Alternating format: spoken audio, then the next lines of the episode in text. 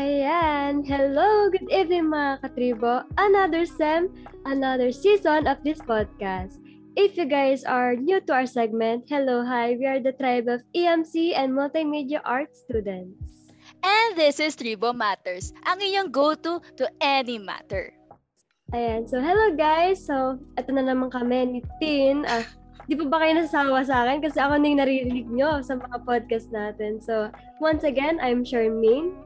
I am Christine Ortin na lang, your VP External. And ito na naman kami. Yes, and if you miss our past episodes, visit and follow us on Spotify. I-search nyo lang yung Tribo Matters for you to catch up and listen to our educating and mindful topics. Na-miss nyo ba ang mga chika at hati namin?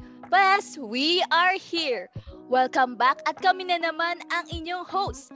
So ayun na nga mga katribo, Gaya ng sabi namin kanina, ay new semester tayo ngayon. Kaya naman speaking of, kumusta ang bakasyon natin at new semester mo so far, Chloe? Grabe yung bakasyon ko, sobrang um, daming nangyayari. Like, roller coaster happening. And ayun nga, um, nakaka-stress talaga yung sem na to kasi may 3D and 2D ako ngayon.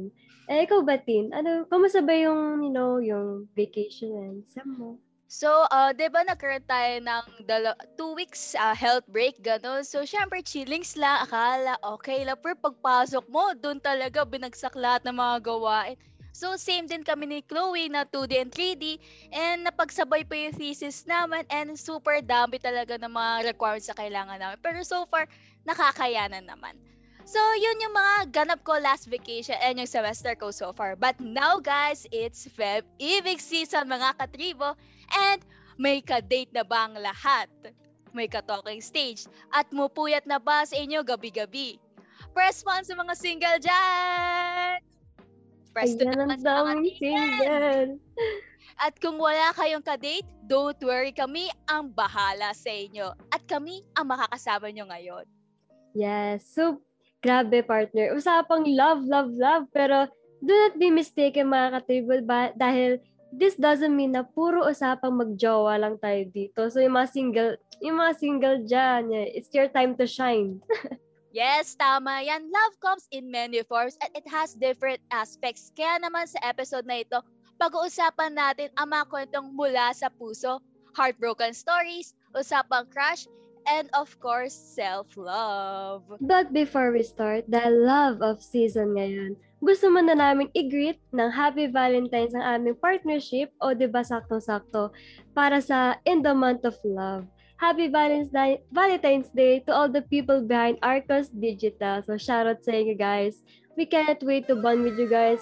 Kaya sana talaga mo bumaba yung cases ha para naman we can work on a project together. And also, guys, we would like to congratulate ability ang ating mga manok at pambato kahapon sa item Cutest Faces. Congratulations to my partner, Chloe, for winning the second runner-up as item Cutest Faces female category. Next! And of course, congratulations din kay Miggy, our junior officer, for winning the Item Cutest Faces male category. At saka, best video presentation pa. Both categories, di ba? Saan ka pa? Ginawat ang pagka-MMA.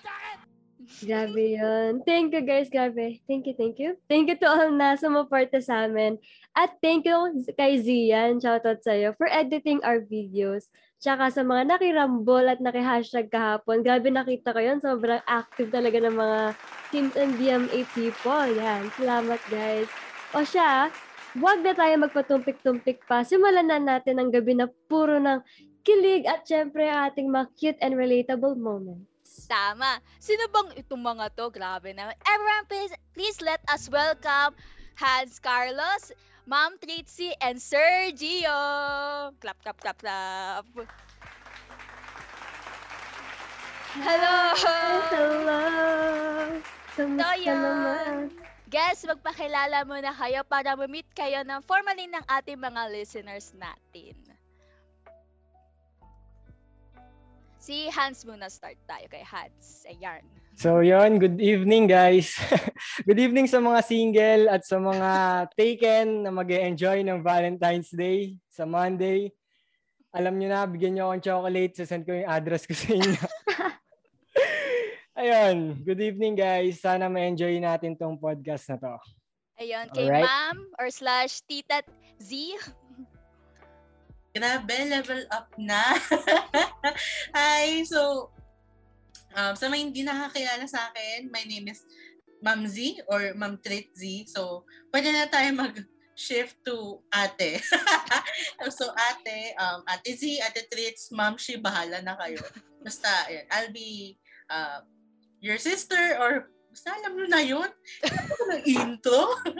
anyway, so sa mga, good evening sa mga single dyan, sa mga taken, tapos yung mga hindi mo alam kung may label ba o wala, magpag-usapan natin yung mga life choices niya ha. Yan, so yan. So happy to be here. Um, yan. Next po, Sir Gio. Hello, good evening. Pinalabas ako ng asawa ko dito.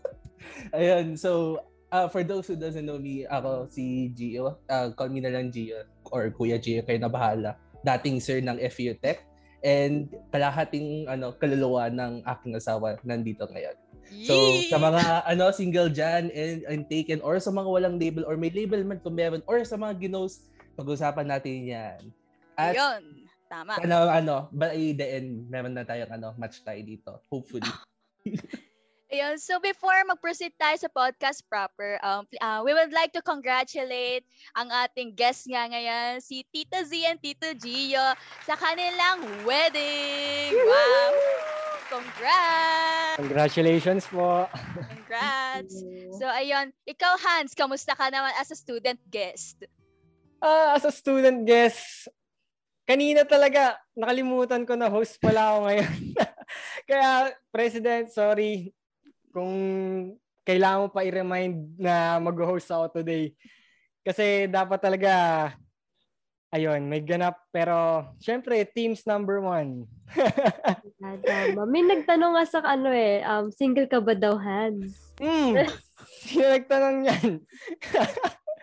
Paano ba masasabi? Ah, ang sagot ko dyan is kailangan ko muna gumraduate. Yan. Hmm. Kailangan magkaroon muna ako ng diploma bago yung mga bagay na yan. Time. Ayan. So, ayan. Um, so, kumusta naman po ating February so far? Any plans for this upcoming Valentine's Day? Well, ako kasi, um, actually, wala pa akong plans kasi di, di pa ako ini di pa ako ini-invite ng boyfriend ko na you know maging date. um mahirap siya actually kasi nga ayun nga we're in a LDR relationship. Pero ayun nga um total Monday, yung Valentine's Day. Pero, ayun, ACADS talaga. Focus ako sa ACADS. So, ayan. Masarap man sa feeling yung meron kang partner and all, but let's not forget about ourselves too, diba? Agree ako dyan. So, as for Valentine's plans, uh, ayun, may maniligo ako, so shout out sa'yo. We'll date tomorrow daw. so, and also, uh, ACADS din ako for now. Need graduate. Hello. Yun lang. And how about you, Hans? Ayun, tulad nga ng sinabi ko kanina. Ah, paano ba? Actually, may ano, may someone. Pero, kailangan muna natin gumraduate kasi, di ba, ang unang nagmahal sa atin is mga magulang natin. And sila ang nagpapaaral sa atin. Kaya ang kagustuhan muna nila, ang kailangan nating tuparin bago ang kagustuhan ng sarili. Kasi dadating naman din tayo sa point na yan. Yan ang masasabi ko lang sa ngayon. okay, correct, correct. Si Tita Z naman po. Ano yung tanong ulit? Na ano ko, na, na-curious ako kay Hans, tapos binabasa ko yung mga chat sinet. Ano, any plans po sa inyo po ni Tito Gia po for this Valentine's Day? Tito na kami, tita. Wala na Oh. kami dun sa dating chat. so, well, actually, we plan to to actually stay at home. Wala pang sahod. Guys, wala pang sahod. 14 Alam mo pa ba lang. lalabas tayo? Ay, talaga ba? Di ko alam. Surprise mo yun? Ay, grabe. Anyway, um, simple plan lang. Siguro like dinner outside. Kung wala talagang time, dinner sa balcony. Tapos ano, pwede may kick muna natin yung ano, yung sawa ko dito. Mas, malalaman yung ano, surprise eh. Charla. Ay, sorry, sorry. Wala, wala, parang ano lang, wine date lang sa balcony. Tapos, wine lang. Wala nang ano, wala nang steak. Wala, wala pang ano eh, pambili. Kumbaga, ma'am, simplicity is beauty. Tama. Yan. Kaya balita ko nga na ano eh, um, hindi nga daw talaga masyadong nagkaka-Valentine's date yung mga, ano na, mga mag-asawa, gano'n, di ba? Well, actually, nagde-date naman. It's just that natapat siya ng weekday. so, for me kasi Valentine's is like, you know, it's it's hindi naman siya ordinary day. Kasi if you're somebody with you're with somebody you really like and appreciate, every day could be Valentine's Day. Yun talaga napatunayan ko yung sa sarili ko. Yun. Kasi parang pag nakakornihan ako, every day is Valentine's Day with you. Ako like, Ugh. Ngayon, parang na-appreciate ko na siya. Kasi simple things uh, is what really matters talaga pag magkasama kayo. Tama. Ah, grabe naman yun. May masasay pa po ba si Tito Gio? Parang nas, na ano si Tito Gio, ah, na starstruck kay kahit mag-asawa na. Ganun pa rin Wow. talaga ang ano. Ang It doesn't really have spark. to be engganyo naman kapag you're going to guys plan for your Valentine's. It's simple lang. What matters most is the experience. Kasi Mm. at the end of the day, basta importante kasama mo yung loved one mo, okay na yun eh. okay, so let's start na nga. so ayun nga, no? Valentine's Day isn't just all about relationships and couple stuff na nakikita natin lagi sa SOCMA, especially among us Gen Z. It comes in different forms kasi. And what comes to your mind ba when we hear the word love, di ba?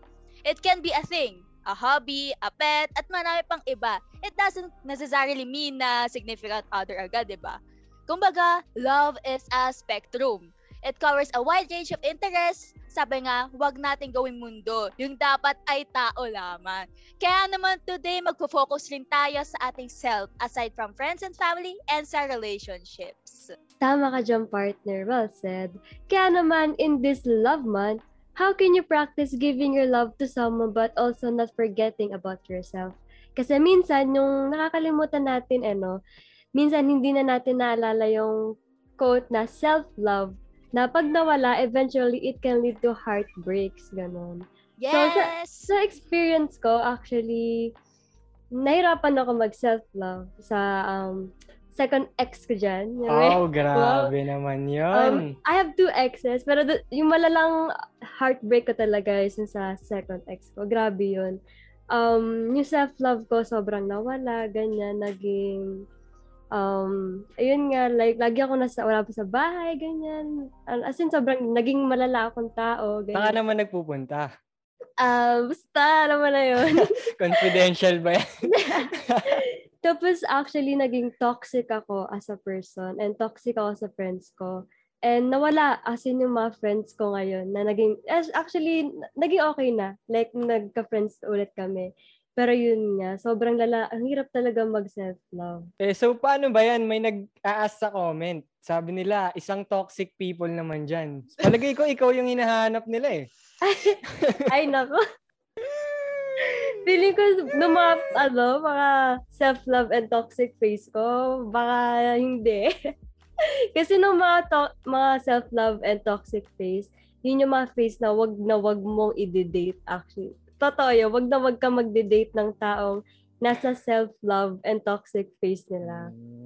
Wow, Okay. grabe naman. Grabe, grabe. So, minsan, pwede na rin siya maging distraction, not only sa ACADS, but also, yun nga, doon nagsisimula yung overthinking and all. For me naman kasi, like, I had an MU, first MU ko siya, tapos ang ginawa ko, ginawa ko siyang mundo. So, nangyari, naging toxic nga. So, guys, wag yung gagawin mundo ang tao lamang kasi may mga ibang bagay pa na, na ilalaan natin yung puso natin doon. So, na, right now, I'm so happy where I am right now. Na, So, well, so, mukhang ayun kilala ko yan ah. so, yun po, paano po ba natin may apply ang prioritize ang self-love? Sir, start nga sa'yo, Hans. Sige nga, isang Hmm, tips naman sige. dyan. Bibigyan ko kayong isang tip. akala mo, akala mo naman eh. so yun, ang tip number one ko, kasi ang topic natin, di ba, is sa, an- ang distraction tsaka self-love. Tama? So ang tip number one ko, sa self-love, mag-aral ka muna. Kasi connected yan sa partner mo. Example, pag nakagraduate ka na, ano mapagmamalaki mo sa magulang nila? 'Di ba? May pagmamalaki ka na. Eh, eh ngayong, let's say nung high school, based from my experience, high school student ako, nag, nag, nag-girlfriend ako, yan. so, hindi ko alam isasagot sa magulang niya. Kasi wala akong mapagmalaki. But, wala akong mapagmalaki. Kasi, uh, since di pa ako graduate, high school pa lang, ni high school diploma, wala pa ako kasi grade 9 yon And nung nag-break kami, doon yung doon ko naranasan yung distraction na hindi ako nakapag-focus sa sarili ko. Kung kumbaga uh, I'm at my lowest point nung panahon. Tulad nung sinabi ni Chloe. Yan. Talagang kasi bata pa tayo ng mga panahon na yun eh. Chloe, ilang taon kayang nagkaroon ng ex? Hmm, nasaan na ako noon? Grade... Yung sinasabi mong toxic ka. Ah, toxic na? Okay. Hmm. Um, senior high school, grade 11. Oh, Yun. mga 16, 17. Hmm. Same tayo. Siguro palagay ko, parang immature pa yung mga ganong Hmm. age eh. Para sa akin lang ha, para sa akin. Kasi, kumbaga, ginagawa nating mundo yung tao na hindi naman dapat. Yan. Eh kung gumraduate tayo, tsaka tayo magganyan, kung ah uh, paano wala yung sasabihin ko. Kung gumraduate tayo, tsaka tayo magkaroon ng pumasok sa mga relationship na ganyan, at least kung maghiwalay man tayo, makaano, uh, maintindihan mo. Kumbaga malawak na yung perspective mo eh. Since nagmamature na yung isip, ganto ganyan, and last, kumikita ka ng pera. so, no jowa, no problem. Basta may pera. Yan. Sana naintindihan nyo. Medyo na-excite ako kasi ano eh, unexpected talaga eh, nawala sa isip ko na host pala talaga ako ngayon. sorry, sorry. Yun, yun lang okay masasabi lang ko. naman. So, next si Tita Z. Ano pa masasay nyo? Actually, for me, yung mga ganyang uh, uh, tips niya yan, for me, ang best ex- uh, best teacher is experience talaga. Kasi um, I was in a toxic relationship before my husband talaga. I'm open about it. Alam niya yon. Uh, tumatawa siya sa labas kahit nakamit narinig ko. Um, he even met the guy. So, parang one year yon So, alam din yun most of my friends. So, sobrang toxic. Parang ginawa ko siyang mundo. Galing mo dun, girl. Ginawa kong mundo. So, from there, syempre, I knew, um, I knew that it's very toxic for me and very toxic for the person. Kasi syempre, pag ginawa mo, ginawa mong mundo yung tao, it will, uh, parang sa, for example, uh, dun sa taong yun, alam niyang, ano, parang kampante siya na hindi mo siya iiwanan. 'di ba So, for you, uh, parang you should know hanggang saan yung boundary. Parang, di ba you should know eh, parang, parang pag hindi siya nag-reciprocate, kahit ikaw lalaki, tas ginawa mundo yung babae, or ako, ginawa ko mundo yung lalaki, di ba Tas wala. At in the end, parang, wala siyang pake, goes out to party. Ako, hindi ko nasiraan. Grabe, wag na. No? Parang party, ganito, different girls, pero pero may may ako, 'di ba? So, alam niyo ng alam niyo ng mga friends ko, alam niyo ng mga cousins ko, and even my brother. Minsan na 'yun. So, since wala mo sa school, sabihin ko na minsan after work, nagiinuman na kami dun sa sa quadra, 'di ba? Kasi hindi ko nakain. Ano ba ginagawa nito? 'Di ba? Sabi na. So may nahuli ako estudyante doon, pero hindi ko na in-name drop. Quadra nga ba sa Jacobs? So, ang ako lang doon, kailangan lang siyang you need to know where to set your boundaries. Kasi in the end, ikaw din ang mag, ano, ikaw din ang magdadala noon. And of course, it's going to take a toll on you. Um, it's going to lead you to a self-destructive path. So, it will, ayun, it will really, um, tawag dito, talagang sisirain na talaga yung ginagawa mo. For, for example, sobrang, ayan, sirang mental health, then you're traumatized. I'm actually still traumatized up until now pag naaalala ko, so, grabe ganun pala yung dina- pinagdaanan ko. Then, one day, just packed up, then leave, then left talaga. So, parang biglaan yun. Sobrang sakit noon. I even talk to my husband about it every now and then. Sabi ko, paano kaya kung hindi ko umalis sa ganung relationship? So, I think students ko na rin kayo noon, noong time na yon Ganun nangyayari sa akin yun. So, tuliro and stuff. So, talagang masakit siya. So, please, if kaya niyo siyang sinuntok yung paddle. Ang ganyang meme na. May mga, yung time na talaga na yun, I tried to remove myself from that situation, which is not easy. Okay, hindi talaga siya madali. So, if you really want, if you really love yourself, you should know you have, you should know your boundaries. And then, yun, talaga huwag yung hahayaan na uh, one way lang. Kasi it takes two to tango, 'di ba So, kailangan talaga kung kung gusto ka rin ng person na yon or hindi, you should know when. When and where to stop. Yun lang. That's for me. Thank you for ano listening to my TED Talk. grabe naman yan, laman. Grabe. Kaya pala, ma'am, dati, nung drawing one, parang masama yung pakiramdam mo nun ah. Or talagang masama pakiramdam Masama pa, oo, oh, ano, sakitin talaga ako. Nagtaka nung, kasi kami, parang iba yung mood mo nung pagpasok niyo eh. Siguro may time din. Kasi baka minsan nahuhuli ko, ba yan? Sorry na. yun. So, yun. Thank you, ma'am. Ay, thank you, tita pala. I mean, Next naman si Tito Gio. Ayun. So, it's very important talaga to self-love because if ginawa mo talaga yung mundo and you give everything, pag at the end of the day iniwan ka, parang it's going down to crashes. And I experienced it really myself na rin. So, bago ko na-meet si Ma'am Zinyo, ano, parang 21, 22 years, ano, single life. Puro crashes, ganun. Ganun. Nakaya niyo yun, sir? Oh, yun. oh, 21, ano, 21, 22 years ano single. Yan Then, ang self-love. self-love. ano, todo goals talaga. And it's much better actually to ano to focus on yourself because if hindi mo talaga ano minahal ang sarili mo, ang hirap nun ano magmahal ng ibang tao. Kasi ano yun, it will give you to false expectations. Then those false expectations can really hurt you along the way kapag you're in a um, toxic relationship. So, yun talaga yung ano, yung number one advice. Then, at the same time, um, learn to take take your time to learn from your experience. Talagang um, mahalin niyo yung sarili niyo kasi mahirap talaga na ano, na magmahal na heartbroken or may mahal ka pang iba kahit you're ano, you're engaged in a relationship. Ayun lang naman sa akin. Tama, tama. Grabe naman yung mga hugot ngayon. Parang super bigat ah.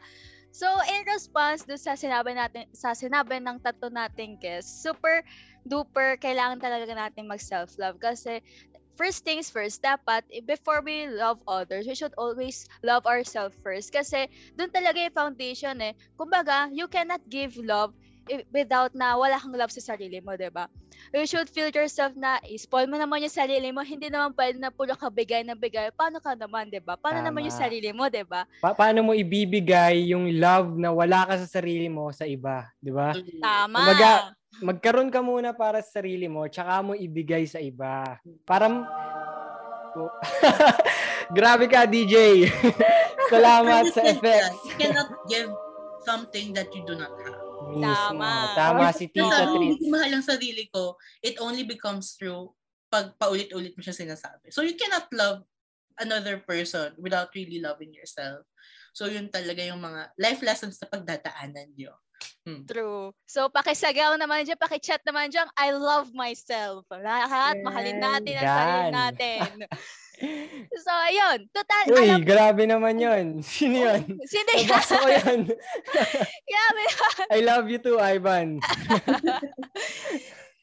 so, ayun. So, next naman is, how do you build a supportive network between your families and friends? Paano ba natin nasisigurado na despite all the responsibilities we have, ay, we still have time for our families and friends? Kasi aminin na natin, di ba, na there are times na nakaka-guilty kapag kunyari may nakakamiss ka, um, sa'yo pero hindi mo magawa na maglaan ng time which is understood naman kasi we are all busy pero still di ba nakaka-guilty how can we practice time management ba within our responsi- responsibilities and loved ones So, how ano na, ano ulit? How can how we can practice? we practice time management ba within our responsibilities and loved ones? Hmm. Ikaw, right. start naman sa iyo, Sir Hans. Sige, unang-una, yun nga, yun nga, yung sinabi ko kanina, Ah, doon ako sa responsibilities ko sa loved ones ko. Yun nga, sa magulang ko, sobrang mahal ng tuition sa FEU, hindi pa ako scholar. Agree ba kayo dyan? Agree. Agree. Ay, na ako eh. makapagsabi na kasi wala na siya sa FEU. Agree. So, yan. Ah, pag nawawalan ako ng gana talagang mag-aral, niisip ko unang-una yung magulang ko. Kasi sila yung nagpapaaral sa akin. Eh, hindi biro-biro magpaaral ng estudyante sa FEU. And next, yung time management naman, yun nga kasi, si special someone, president's lister kasi siya. Nakakaya naman kung tatamad-tamad ako, di ba? Tapos siya, grabe mag-aral. Di ba? So, syempre, eto, tip ko sa inyo, humanap kayo ng ng ka-opposite nyo. Kasi ako nung high school, high school kasi kami nagkakilala. Senior high. Tama, senior high. ano, siya sobrang opposite niya sa akin. Matali, ano siya, nasa honor, ako nasa outside. Nakatayo lang. yan, kating-kating, ganyan. Buti nga nakapasa ako eh. So, yan. Ah, long story short, nagka, nag, naging magka-grupo kami sa thesis. Doon ko siya nakilala and damn, na sabi ko sa sarili ko, sayang yung ginagawa ko sa sarili ko kung kung hang, ano, ganito na lang ba ako, ganyan. Para bang naging stepping stone siya sa aking self-improvement. And ang connect nun sa time management, ah hinihintay ko siya gumraduate. Inuuna ko yung studies ko. And ayun, doon din ang dating natin. Kumbaga nasa daan yan. Ah, tingnan muna natin kung ano yung nasa harap natin. Doon muna tayo mag-focus. Yun. So, next, si Tita Tritzy naman. Ayun. So, thank you so much for that wonderful question. I mean, in Pilipinas na pala. Joke lang. So, kidding aside, for me to be able to, wait lang, yung question was, how do you build a supportive network between your families and friends? For me kasi, it's all about um, good communication. Um, kung hindi lang communication na kasi when you when you communicate but then the other party does not comprehend or hindi nila naiintindihan yung gustong i-communicate, wala din. So, it's supposed to be uh, an effective communication. So, ayan. So, nakikinig yung kapatid ko, I think nan, pumasok siya. For me, um, para dun sa mga ganung bagay, like, how do you support or build this network? You need to have an effective communication. So, for example, if something is hurting you, tas within the family, dapat i-open mo. Kasi ako prangka ako. They know that. Um, my husband knows that. And my other close friends know, know that. So pag may hindi ako gusto or may hindi akong naiintindihan, I ask them directly. Ayoko nang paligoy-ligoy kasi if you do that, mas lalo lang humahaba yung yung process or yung communication na instead na direct to the point ka, parang mas ikaw rin yung mababother, 'di ba? So pag ganun yung ginawa mo, mag-overthink ka, isipin mo, magkakaroon ka ng anxiety, and then you're going to think na paano kung ganito, paano you have a lot of what if. Ganyan yung sa sa family. so kasi pag may problem kami, kami ng brother ko, sir only ano yung parang, ano ba? Eight months apart. So parang ano kami, parang twins na rin kami lumalabas. Halos the same age. So when I don't like um, his attitude towards something or towards me pag nag-aaway kami, we make it a point um, magbati kami kaagad. Pero sometimes, mapride din ako. Yan, inaamin ko yung mapride akong tao. So pag galit ako, ayaw mo na kitang kausapan, hindi kita kakausapin. But then, again, for you to have a, um, how, how to build this network in your support support with your family, you need to have this effective communication. The same goes with your friends. Kasi it won't work eh. Then I I have a best friend of 15 years. 15 nga ba kami? 16. So since elementary magkasama kami, we don't talk every day. We don't talk every day. Minsan mas madalas pa sila mag-usap ng ano, ng husband ko. But then pag nag-uusap kami or pag ayan, pag nakita kami, parang wala, we just pick up where we left off. Kasi, um, yun, totoo, low maintenance friendships are the best. Parang pag naisip lang niya, Uy, may, may pag-grab food ako dyan on the way na, ano yun? Marugami. So, so syempre, reciprocating kami. Minsan, pag wala ako sa parang pag bigla ko lang gusto isa surprise, papadala ko sa kanya ng food. On J ko mo, nandyan na. It's just, uh, ano talagang, dapat hindi ka na nag expect Kasi minsan, may, may expectations yung mga tao. Well, iba-iba naman talaga ang tao.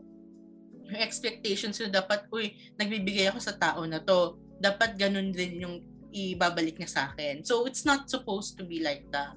You should not expect anything from anybody para hindi ka rin nasasaktan pero yun nga, effective communication is always the key in, you know, tawag dito, long, um, parang mas sumabay yung relationship. Kasi after college, pustahan tayo, hindi naman kayo lahat mag-uusap all the time. Graduate kami, ilang kami sa batch, I think 200. Ang nakakausap ko na lang um, is around 2 to 3 friends. Ganun lang. So, hindi naman siya masakit sa akin kasi we all have our personal lives. Yun lang din naman kailangan natin intindihin. So, for me, I think yun lang talaga yun. So, to build the support, uh, supportive or this network na magsusupport sa'yo, dapat marunong na kayo mag-usap. Yun lang. Grabe. Sana all ang may nagpapadala ng grab bigla-bigla. True! Kasi ano yung pay it forward eh. Parang kunyari, pag gano'n naman ako kahit ano sa sa mga students ko, dun sa org ko, minsan pag wala na kami magawa, Hoy, gusto niyo samgyup? Sabi ko, niyo ma'am? Oo, kaya spoiled sa akin yung mga ano, sa 8 yon So, since wala na ako, yun. So, hindi ano naman po yung teams? Mm, kaya si ano, tara team samgyup. diba? So, hindi hindi kasi ako ma- mahirap kausapin pag may gusto sila or parang wino-work naman nila yung part nila para at least ganahan it just it's not applicable just to my students. So sa mga important na tao sa buhay ko, ganyan ang ginagawa ko. 'Yon. Tama, tama. So si Tito Gio naman. Galing talaga sumagot yung mga dalawang ano natin, co-speakers natin dito. Speechless. Speechless ako dun. Well, actually, magaganda naman din yung poison. Especially also, if you're trying to build up your ano your social uh your group of support network talaga. You need to also understand kasi what type of network that you want. Kasi pwede naman sabihin mo ano kung down ka you just want lang someone to bond with you mga ganon or the type of network that you want is uh you want someone to talk uh, you can talk without with about life or everything. You need to understand then at the same time you need to also understand yourself then kasi pa- pwede nga hinahanap mo yung ano, yung the best support system na gusto mo you can think of. But then again, iba opposite ka dun sa gusto mo mangyari. So, you need to also understand yourself. And at the same time, effective communication is the key to always um in in your uh, supported network. Otherwise, pag hindi mo talaga malabas yung problema mo sa buhay, eh baka sumabog ka, mahirap 'yon. So it's much better to ano to talk it out. Saka feeling ko sir, parang lalaki at lalaki yan eh, no? Pag hindi nyo Uh, tot- pinag-usapan. mm, Hmm, true. I agree. Actually, sobrang hirap nga. I share ko din na kasi sa mga na, may LDR dyan na relationship, yan. I-share ko na yung experience ko. Actually, sobrang hirap. Makipag Parang, parang lahat naman ata LDR ngayon kasi ah, alert level 2, alert Yeah. level 2 ba? Medyo sa akin kasi, we have a different time zone. So, um, advanced siya ng 5 hours. So, sobrang hirap ng communication namin, lalo na pag may argument, ganyan. So, yung um, advice ko sa mga ganun when it comes to mga argument and yun nga, yung oras and responsibilities, para sa akin, ang natutunan ko is wag mag-focus, wag mo ibigay, wag mo naman, di naman sa wag mo ibigay lahat, pero parang mag-focus ka sa own career mo muna. Kasi, nandyan lang siya, like, if, if loyal talaga siya, if he really loves you, or her, if she really loves you, support lang siya dyan. Nandyan lang siya sa gilid mo, kahit you're focusing on your own career. Lalo na din siya, nagpo-focus din siya sa career niya. So, ayun. Um, wala, wala din kasi yung communication kapag walang comprehension. So, kailangan yung dalawang yon sa isang relationship. 'di ba? So yun yung mahalaga. So, Tama. So, Total, ayun. sige, sige, go lang, go lang. Sige, sige, go. Pero ayun nga, guys. Um, may may nagsasabi kasi sa comment. Si Ano? Ate Tin daw ba? Wala bang... Kasi sabi niya kanina, di ba? oo. May parang ano eh, special... Ah, ganun ang dating sa akin eh. Special someone eh. Okay. okay, special ano pala ako. So, um, for me, ano ka, um, ano ako, like, NBSP since birth.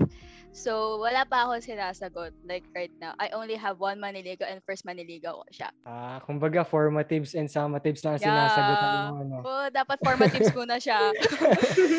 so for me kasi um for um for building commu- uh, for building networks and friends and stuff um super important nga um nung communication as well as yung parang alam nyo sa sarili nyo na you have all um sarili nyo na may responsibilities kayo sa isa't isa. For example, ako may teams ako and I have a lot of ACAD stuff to do. Hindi naman pwede na for example na may isang person diyan na pagsisiksikan niya yung mundo niya sa akin, ah you have you need to have time sa akin ganyan ganyan kasi you know I, I miss you and stuff. Hindi naman pwede ganun, 'di ba? You should always take time na understand your yung mga nangyayari and yung responsibilities nyo na, hindi naman talaga kailangan 24/7 kayo nag-uusap. Kasi if you really love that person, you will respect the responsibilities. And, oh my gosh, ano tugtugtugan na to? And yung responsibilities nyo and yung time nyo. Kasi, yun nga, ang kada nga sa sinasabi namin kanina na hindi naman kailangan na yung mundo ko iikot sa mga tao or sa mga friends ko, gano'n. You need to have time to respect nga sa mga gawain natin. Ang dami-dami natin gagawin. Ang dami-dami nangyayari sa atin, 'di ba? You should prioritize din naman. Hindi naman kailangan lagi magkausap. As long as there's that person na nagsusupport sa'yo, then it's okay. That's fine alright. Yun na. Cheers, Jan. Cheers. Kumbaga, gawin, gawin nyo na lang motivate. Kumbaga, kung sakaling on kayo ngayon, gawin nyo na lang motivation ng isa't isa para umangat. Tama! Shot, At isang buo. so, yun. so, yun. Total, alam kong gusto na rin marinig ng iba yung mga story time and advices na gusto nyong hingin. Magbabasa kami ng mga confessions sa, na sinubmit sa amin. We had a sender for tonight. So, ito. Um, Yan ang hinihintay nyong mga tsaa. Ayan yung mga tsaan nyo. Um, nickname is Ilaw. Yan, Ilaw. Course, BMA. At ito, name, ito para kay Blue Eyes. Ang message niya sa'yo is, I wait for the day I see those eyes again. I wait, I wait for the day I feel your embrace again. I wait for the day I can live my life with you and show you how wonderful this world is with you and you. Ah, grabe yun. So, Grabe naman yun. ano masasabi nga about dun? Grabe ang haba nun ah. Meron pa dito eh. Sa page, um, page 20, 17 ng Google Forms. Hmm. So, malaman-laman ata to eh. Tingnan nga natin. So, sino magbabasa? Ako o ikaw, Chloe? Ah, sige ako na lang. Sige. Sa page 17, ayan. Hmm. Nickname Hotdog. Course BMA. To our host. Ay, para daw sa atin. Guys, yan. Two months na po kaming nag-uusap. I met her on Bumble. And so far, sobrang solid namin. And recently lang nalaman kong alam niyang I like her na. Pero parang nag nagpapakita naman na din siya ng sign na she like me too. And first time namin magkikita tomorrow. Ah, this is my first time meeting someone I met online. And tips po, okay, thanks, bye. So, Simulan natin daw. kay La Mom Treats kasi sila ang nakaka-experience talaga ng Valentine's nga. together. Ah, Actually, sige, unahin ko na. So, gumagamit ng Bumble, Tinder, Grindr, whatever dating app you're using. Guys, una, una, una sa lahat, gusto kong sabihin mag-iingat kayo. Okay? Hindi ko babasagin yung clip nyo kung yun yung gusto nyong gawin. Go ahead. But here's my uh, my precautions for you since if you watch Tinder Swindler, you know what I'm going to say. So, kailangan talaga mag-ingat kayo when it comes to online dating, especially if you're going to meet them for, for the first time na mag-isa lang kayo, hindi nyo alam kung sino ba talaga yung taong yan. if you're familiar with catfishing, ganyan, mamaya iba yung picture tapos pagdating mo doon iba pala yung tao. Anong gagawin nyo di ba? So for me walang walang problema kung mag-online dating kayo. But then if you plan to meet this person face to face make sure na ready kayo sa cons- consequences.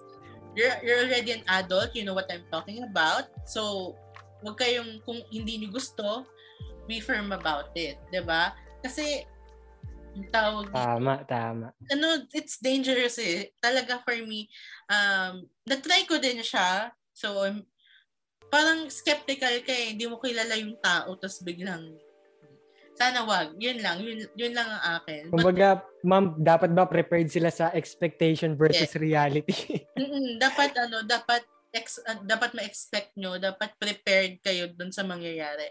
And then you have to tell someone. You, you can't hide it, ha? Kasi I have uh, I have I have cousins younger than me, girls sila, teenagers, mga eh, same age as, as you, mga college na. They tell me that they met somebody on Bumble. Sabi ko, okay ba yan? Background check tayo. Magde-date kayo, tell me where, an- anong gagawin yung itinerary nyo. Diba? Kasi it, hel- it, it helps, dapat meron kayong, may, may nakakaalam on what you're doing. Okay? It's not because gusto nila makichismis, makisawsaw. It's for your protection. Hindi lang to for the girls ha, pwede din to sa boys. Kasi talagang you, you'll never know. Di ba parang mamaya date kayo, tapos wala na, kinidnap na, na-chop-chop na. Yung kidney nyo, binebenta na. Kasi stuff like that. So, it's actually fun to do online dating. Let's go to that part. So, walang walang masama doon, nakakakilig siya, then it leaves a mystery for you to parang magkaroon ng idea or kayo nag imagine kung what this person is really is when it when you meet them ano personally. Kumbaga, may excitement, no? Mm, may no, ma'am? excitement. So yun lang. Basta careful lang. And you know, enjoy the moment. Wag nyo masyadong dibdibin. Kasi you'll never know. Parang kailangan lang talaga ano may boundary ka. Not unless not unless for sure na ano na tawag dito. For sure na talaga kayo na alam mo talaga yung taong to you've met them. Sure na sure kayong talagang tao siya. Naka-video call niya na stuff like that. Yun lang yun lang talaga. Yun that's for me. Sige si Hans naman. So, in terms of online dating, hindi ko pa siya na-experience. Siguro, hmm, hindi kasi ako mahilig sa ganyan eh. Ako kasi kinikilala ko muna yung yung bab- babae. kinikilala ko muna yung the other the what do you call it? other party Yes, kinikilala ko muna yung other party bago ko bago ko pumasok sa ganyan kasi pa, um, paano ba paano ko ba siya ihahambing sa isang bagay? Example, pagkain. para wait lang, para ang sama pala ng example ko. okay, wag na. na. Ah, cellphone. mm. Ah, bibilin mo ba siya kung hindi mo alam yung specs niya? 'Di ba? So ganun rin tayo sa relationship. Sa lalo sa online. Kasi sabi nito, oh, uso daw kasi. Nako, mahirap yan kapatid. For clout. Ayan. Ah, yun nga, sa online dating, kung sakali man na, kasi di ba may mga six sense tayo. Pag na-meet nyo siya sa personal and you feel, eh, mag-isip ka na ng dahilan to back out. And kung na-feel mo naman na okay naman siya, be, wag kang kabahan. Kasi ilang months na ba kayo nag-uusap sa ilaw? 3 to 2 months ba? Ganyan. So yun, ah pag nag-meet na kayo and feel mo na okay siya, maging natural ka lang, wag wag mong iano yung insecurities mo.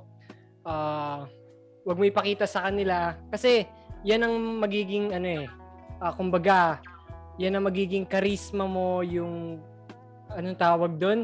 Ah, charm, yon. Yan ang magiging charm mo. Be true to yourself. Kung sa sarili mo hindi ka totoo, paano pa sa kanya, di ba? Yan ang masasabi ko sa online dating. Mm. Okay, okay. Noted, master. Well, ako kasi, sa online dating niya, actually na-meet ko, ang pangalan nga ni Sir Gio yung na ko ngayon.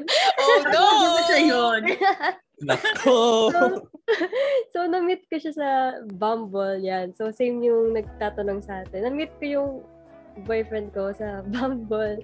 And yung funny story doon is, na-ghost ko siya sa unang meet ko sa, sa kanya sa Bumble. Tapos nagkamash ulit kami sa Bumble. nung buo na ako, nung okay na ako.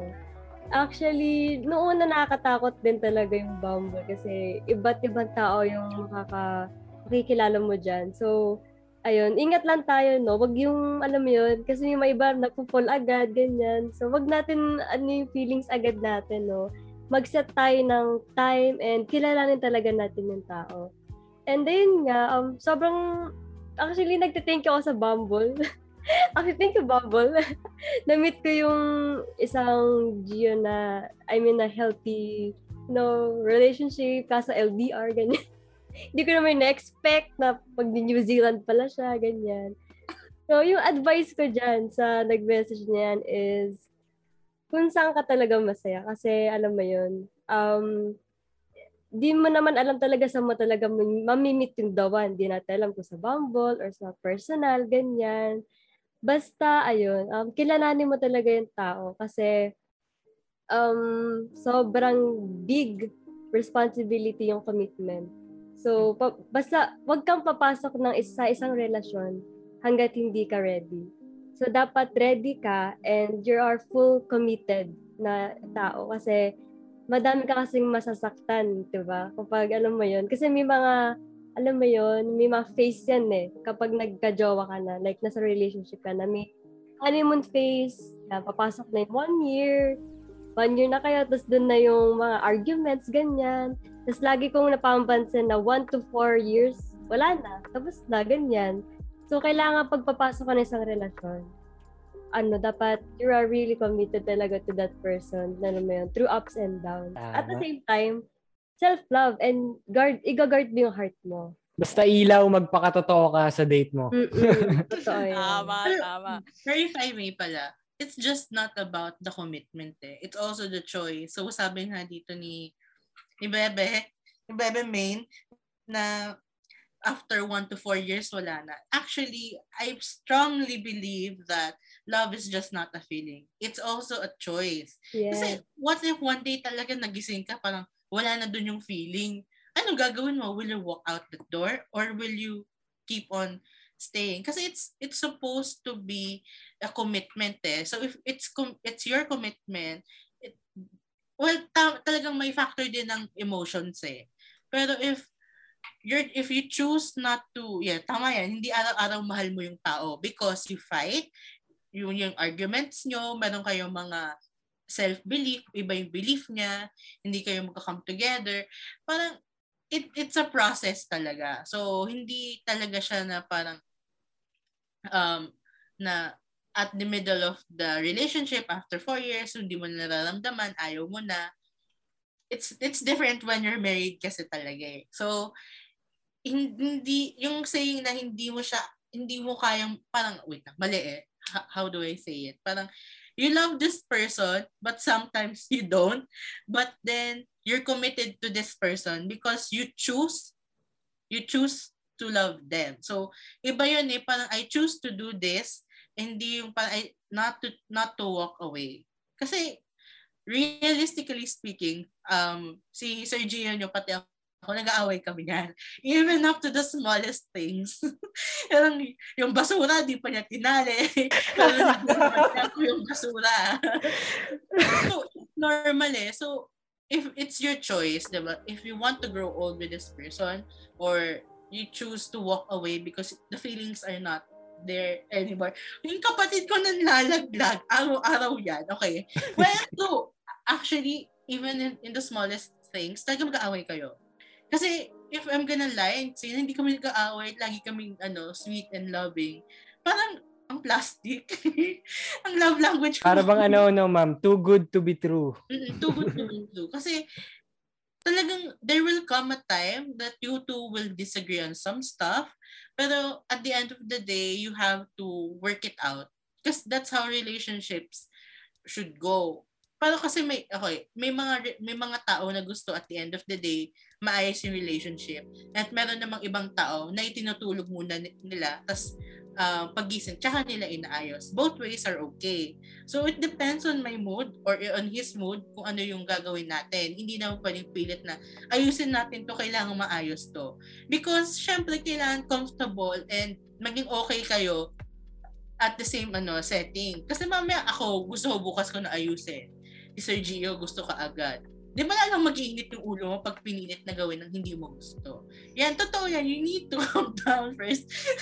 Araw-araw high blood. Sorry. So, talagang we fight. But then, yun nga talaga. Yun, yung um, tawag dito yung comprehension nyo, yung listening skills nyo, that's all important. Yun talaga yun. So, choose to love kahit 4 years na kayo or more than, kung nawawala na yon try nyo ulit i ano alam nyo pag ganun yung feeling nyo parang hindi nyo na love yung tao gawin nyo yung ginagawa nyo nung first time pa lang kayo nagde-date Tama, yes, ma'am. kailangan mo ano, Tama, i-spark ulit Tama. kung ganun yung nararamdaman nyo na parang hindi ko na siya mahal ikulong nyo yung mga sarili nyo sa bundok isang linggo kayo doon Tama. ewan ko lang. Kung baga, balik ka sa ano, what is your why? Mm-mm. Yeah. Bakit mo ito sinimulan? Yeah. Ganyan. Kasi Tanda Bakit na rin kasi pinili natin. ko?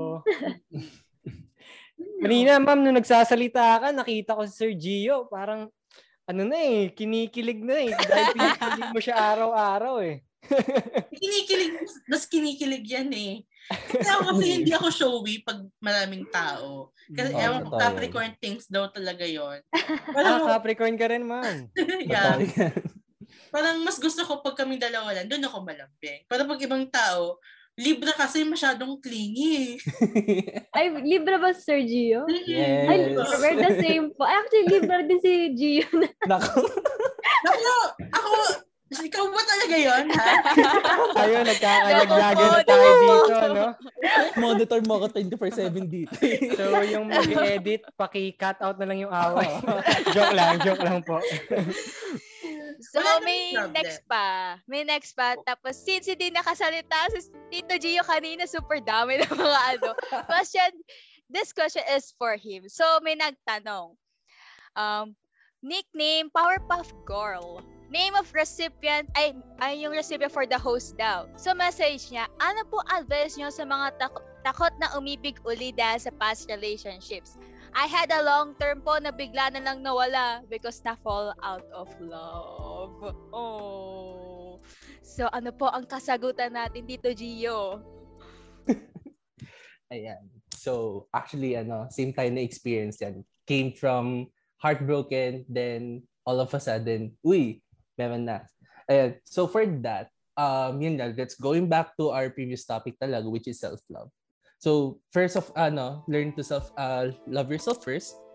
Then, after na, ano, na, nakapag-heal ka na, ready to engage in love, just go with it. Kasi, love can really, ano, be, un- be unexpected like how we met talaga with ano your tita Z talaga very unexpected yan despite na I'm going through a um heartbreak pa noon heartbreak din si tita Z nyo and ano yun eh parang bigla na lang yun darating and magti-click na lang kayo eh. So yeah yun yung ano ko yung advice ko. Just um focus on yourself muna. Then if you feel like you're ready to love again that's the only time you should love.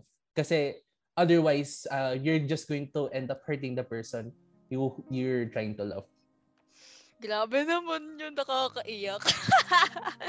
so, anything to add, um, Papi Hans and Tita Tritzy? Sa tanong, muna, Hans? sa Ikaw na tanong ba ni host? Ay, sa tanong ba ni ano, host tuloy? ni, ano, ni Powerpuff Girl. Ano ulit sabi niya? Like, ano daw advice ka doon sa takot Ah, na sa pumasok ta- sa relationship? Takot pumasok sa... Eh di, simple lang, wag. True, tama, tama. I think True. tama. Ba't mo papahirapan yung sarili mo sa ta- takot ka pala? Ba't mo ba't mo papasukin, di ba? K- kaysa na lang ay ah, ano ba? Hmm. Ako kasi hindi ko nararanasan 'yan. Pag pag hindi ko na feel na gawin, hindi ko gagawin. Kahit sa ACADS.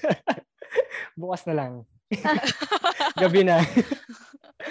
Sige, ma'am. Go for it. Go, go for it. Ako, pagtakot, nung, actually na experience ko like what he said. So, explain ko yung ano, yung akin. So, when it happened to me na parang ayoko na talaga to be in this toxic relationship because it was hurting me so much. You want to know, al gusto mo malaman yung ginawa ko?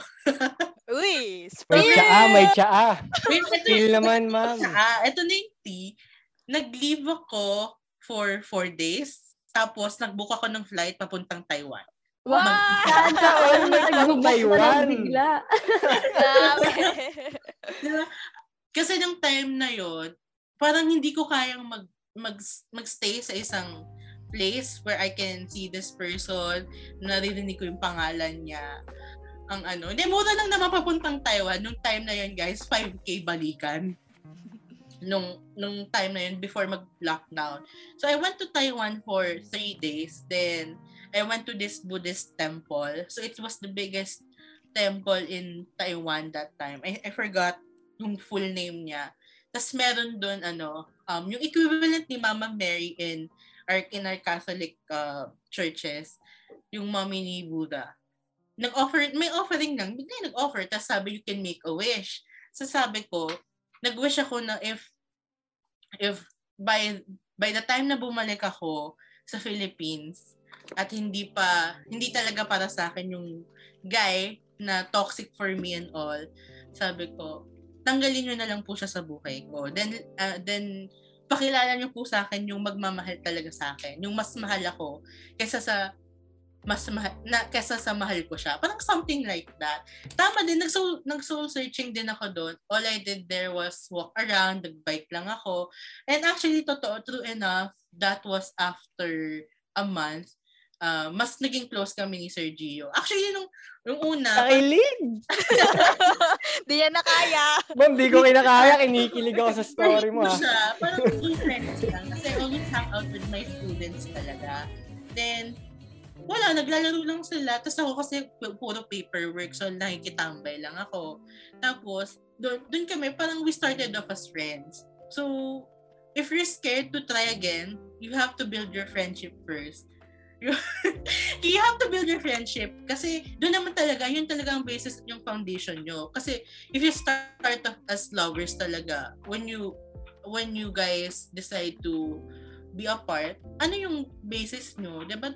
Parang wala. Kasi walang friendship eh. So, friend, being friends is very important. Kailangan talaga magkaintindihan kayo, you know, you know each other's fears, parang as a, as a friend na talaga, parang alam nyo talaga. And then after that, if you're ready to take it to the next level, if you're both on the same page, tsaka kayo mag, ano, magle-level up. Pa, Diba? parang ginanana ako sa sinasabi mo, mama. Na, nandiyan kami sa stage na yan eh. Nasa friends to best friends. parang dyan ang dating namin sa kasalan ah. Wow! Dito siya nakikinig siya, sorry. Totoo yun. Kasi, ano, you, you- you're supposed to marry somebody who knows you very much.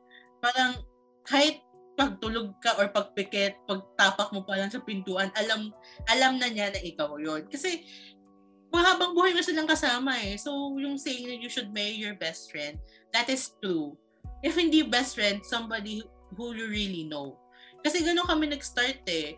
Ang funny nga doon, ano, ang funny nga doon, I didn't know na nagtatry na pala siya manligaw. Ito pa lang tingin ko sa kanya noon. Parinig naman na sa perspective ni Kuya Gio dyan. Kaya ma'am. Ako muna kailangan mauna ako kasi sisirain na niya. Kumbaga may- magkaiba pala kayo ng story, no? Nakiya kasi siya. I think most of your friends know this. Nakiya siya kasi kakasahod lang namin parehas. KFEU noon. Holy Week yon. Parang uwi dapat ako sa parents ko. Pero bago nun, sabi niya, ano, gusto mo mag-Burger King? Eh, ako mukha akong libre, guys. Sabi ko, libre mo ba? Sabi niya, oo. Tapos nung pagpunta ko doon sa Burger King, parang nakakaramdam ko, bakit parang may kakaiba? Tapos yun na pala yun. Tignan mo, oh, nagko-comment na sila. Alam nila kasi yung story na yun. Totoo ba yan, Kuya Gio? Totoo ba yung sinasabi ni ma'am? Mas wild nga actually yung ano, yung dating after ng Burger King na yun. Gusto ko ang magkwenta nun si wife dun sa ano, dun sa incident after ng Burger King. Uy, ano yan? Anong Burger Parinig King naman yan? kami yan, ma'am. Alam niyo kung ano, guys. Ay, sobrang, sobrang nakakatawa kung paano ko siya naging boyfriend. Tinanong niya saan? Tanong niya saan? Hindi personal. Tinanong niya dun sa GC namin. Sabi niya, sabi niya, pwede ka bang ano? So tayo na ba? Sabi ko, ano to? Joke time? So sagot ko, oo, sige. Tapos, tapos may pag-change siya ng, ano, ng nickname dun sa sa chat ko. Wala, totoo pala to. Di pa ako ready. Ako. So nakakatawa siya. Tapos akala ko, wala lang, joke time lang. Tapos seryoso pala talaga siya.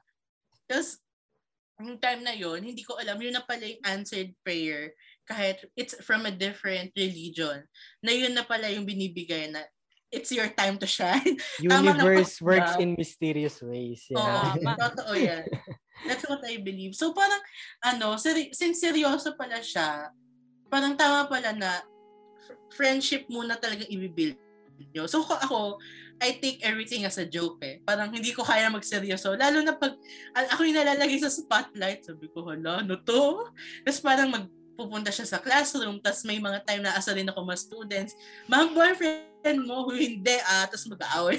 Tapos sabi ko, huwag niyo sirain araw ko. Kaya ganun. Yun talaga ang ano important. Kailangan yung basis of um, being friends talaga. Mm-mm. Tapos kahit magkaiba kayo ng belief, you need to come together as parang kailangan nyo i-accept yon. Sa mga single, wag mawala ng pag-asa. Tama. Ayun na story ni Sir ni Kuya Gio at ni Ate Trits. Dadating tayo dyan. Out of the country muna kayo. Singapore. muna papuntang Taiwan. Ganon. Dapat may pera talaga tayo, guys. Ganon yun. Ano hindi mo naman, Kuya Gio, hindi mo naman na-feel na friend zone ka ni, ni ma'am. No, go with the flow lang. Always shoot Ah. your shot dapat. Kasi at ano naman yun eh, wala naman masama kung ano eh, kung you shoot your shot. Ang importante, nagawa mo yun. Kung na-reject ka, di na-reject ka. Ganun lang naman At yun. least walang pinagsisihan. No Walang regrets. pinagsisihan. Pag walang pera, magtagaytay na lang. Ganun. Or back you, di ba? As a friend. Oy. Di ba? Pero when I went to Taiwan, ang dala ko lang talagang pera nung time na yon was 10K.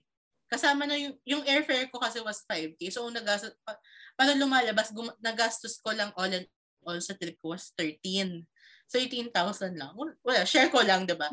Pero kasi time na yon mura. So, baka ngayon mas mura kasi pandemic. So, yun. True. Ah, wait. May sinasabi si Annie Mangubot about sa response. Sabi niya, piliin mo po rin magmahal araw-araw. Kung hindi man romantically, gawin mo mapa sa anumang bagay sa, sir- sa sarili man, kaibigan, pamilya, kapaligiran. Kasi kapag pinilit mong hindi na ulit pagmahal, parang binablock mo na lahat na maaaring mangyari sa hinaharap. So shout out Annie, thank you so much sa inyo sa iyong insightful na message. So, ayun na nga, napahaba ang ating chika. So, meron pa tayong third na ano point natin, di ba? So, super dami kasi ng mga teens and adults that are going into relationship. Pero minsan, it will lead to a major heartbreak. Usong-uso pa kasi lalo na sa generation natin ngayon na yung mga terms na commitment issues, red flag, green flag, labels, oh, MU, ganon. Napapansin natin na madalas na siyang ginagawang joke. Pero alam nyo guys, minsan masakit na rin kasi yung may naapektuhan na tayong tao in a long run. So, the question is, paano po ba malalaman if you are ready to commit sa isang relationship? And kapag nandun na sa relationship, paano pa mas mapapatibay ang inyong samahan? So, sinong unang gustong magsagot? Si Tito Gio naman mauna. Yes. Kung kumbaga, Libra kasi ang taga-balance ng ano. Ah, tama. taga-balance ng relation. Tama yan. Witty. Libra people. For me, siguro ano, you just know it na lang eh. Ma mapapakukutoban nyo naman yun kapag ready na talaga kayo to love kung ano na, kung hindi ko siya ma-explain. Kasi feeling na lang siya lumabas sa akin eh na ready na ako lang basta ano um, if you already love yourself tapos feel mo talaga ready going to the next step talaga then go. Then just to ano lang parang mas mapatiba pa yung relationship nyo try to do small things lang like ano try to learn her more if, a little by little kahit na, na ano naging kayo Kasi the ligaw does not stop, uh, does not stop na nasa relationship kayo. Dapat everyday naliligaw pa rin kayo. Kasi syempre, that's ano, kasi gusto nyo pa ma- mas makilala pa yung partner nyo. And that's the important. Tama, si Sir. Tama, Ang gandang point niyan. Ang daming natutunan ng mga single dyan sa chat box. Alam niyo na. Tama, tama. Okay, si Hans naman, ano masasay mo?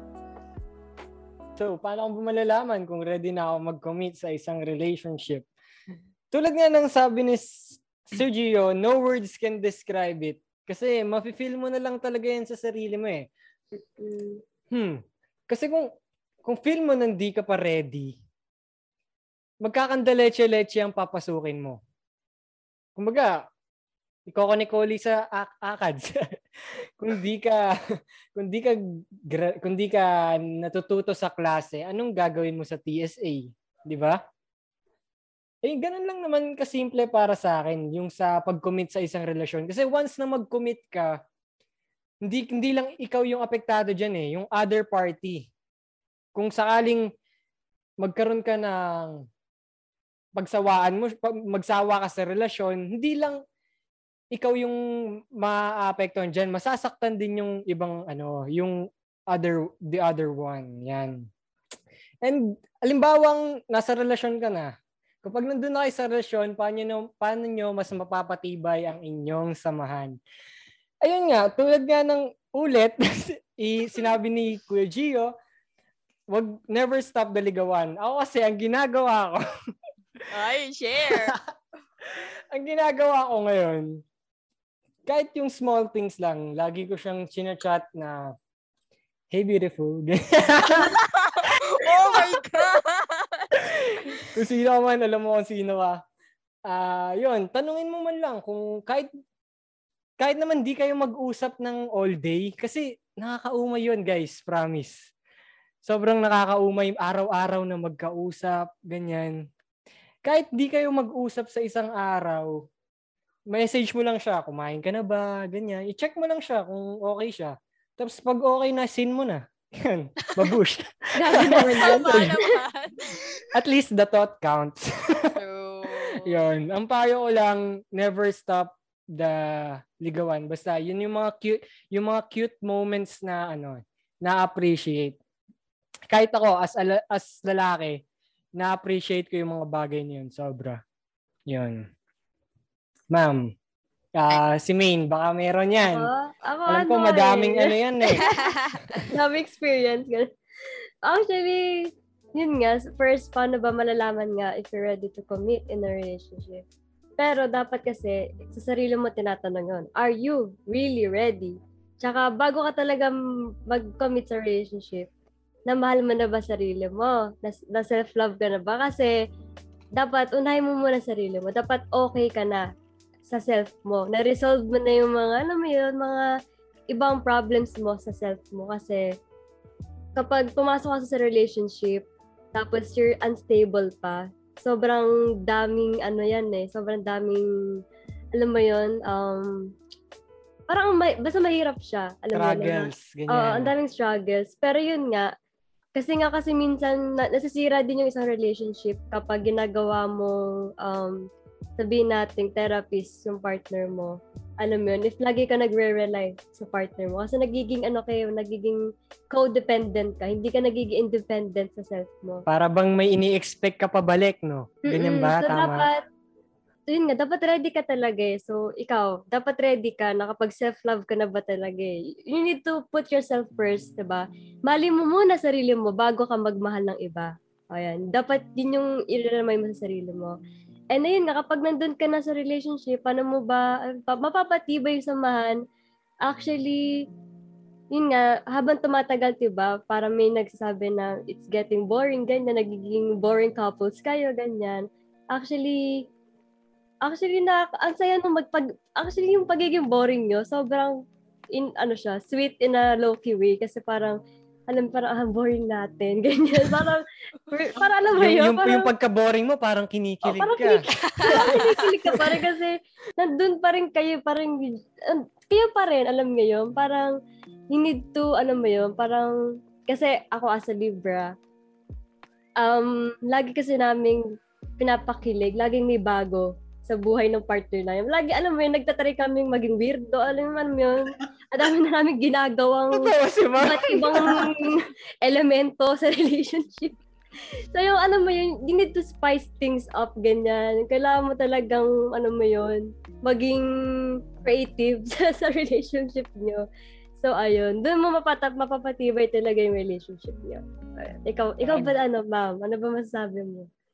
Well, ako kasi, uh, I grew up with this um, tawag dito. Parang, parang TED Talk din siya ng kuya-kuyahan namin siya. Um, I don't know kung kilala niyo siya. Yung si Bam Romana ng PBB, yung kapatid ni Dimples. Um, hindi ko alam kung anong season siya, pero kasi we, ano, pag nag-church kami sa Catholic, sinasabi niya, how do you know if you're ready to commit to a relationship?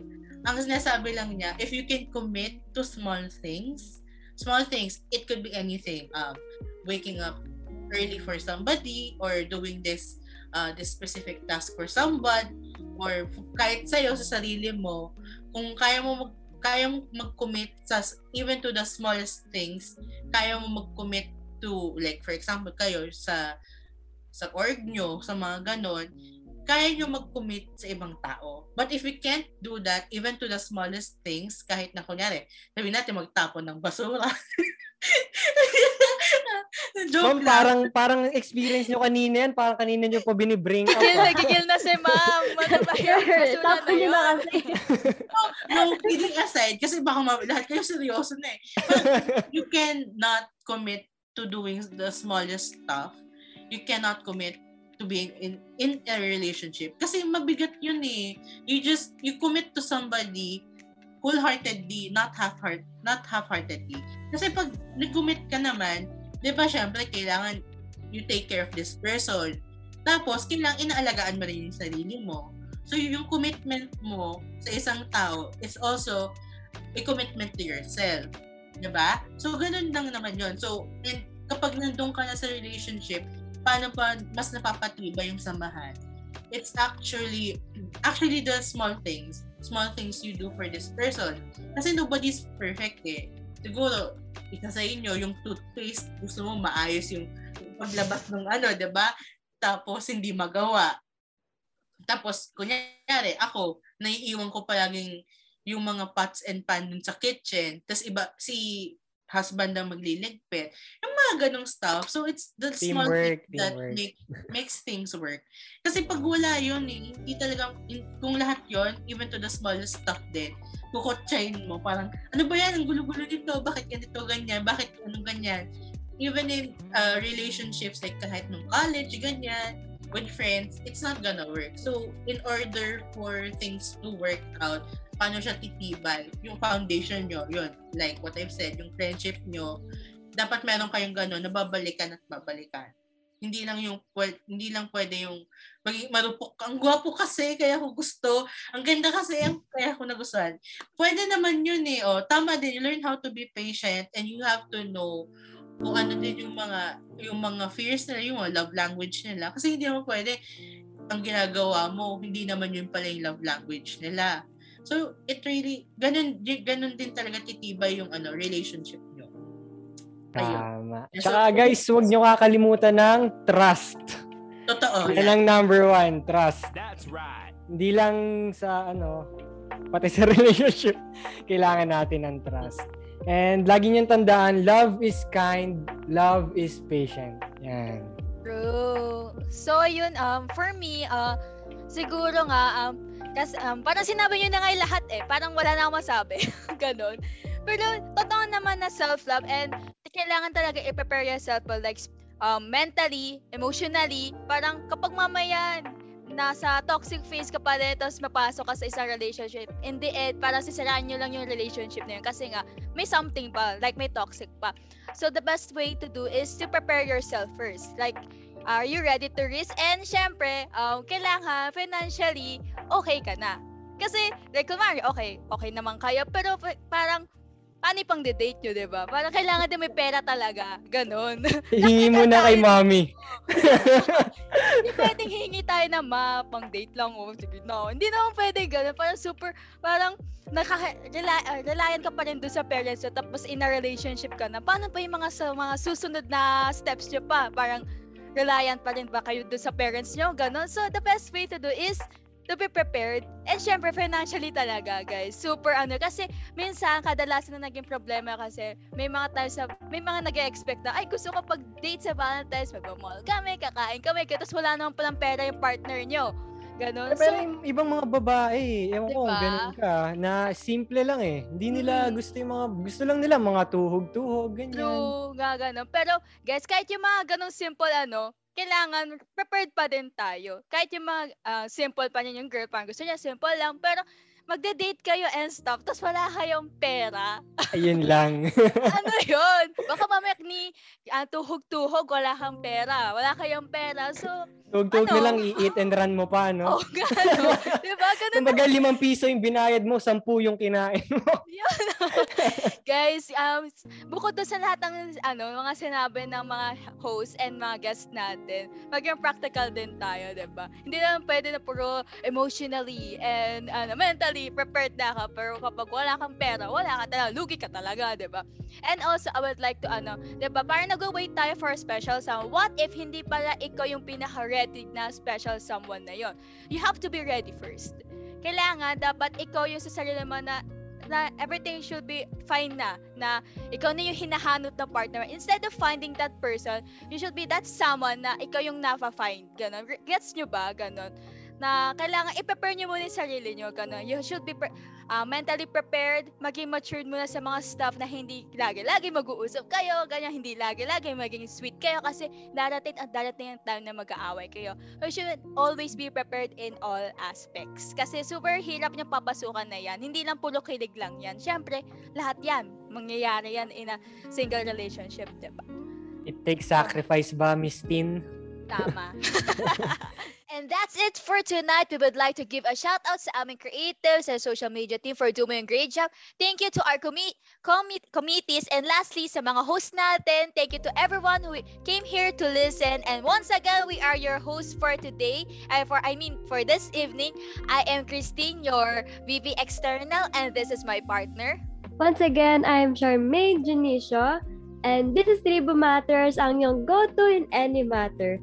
Stay tuned next month sa panabagong Kailang Kwentuhan na siguradong matututo ka. Hope you had fun. Thank you. And sana masarap ang tulog niya mamayang gabi. Bye-bye! Bye-bye! Good Bye, night! guys. Thank you po, Tita Thank you, ma'am. Tita Gio. Thank you, sir. Thank you.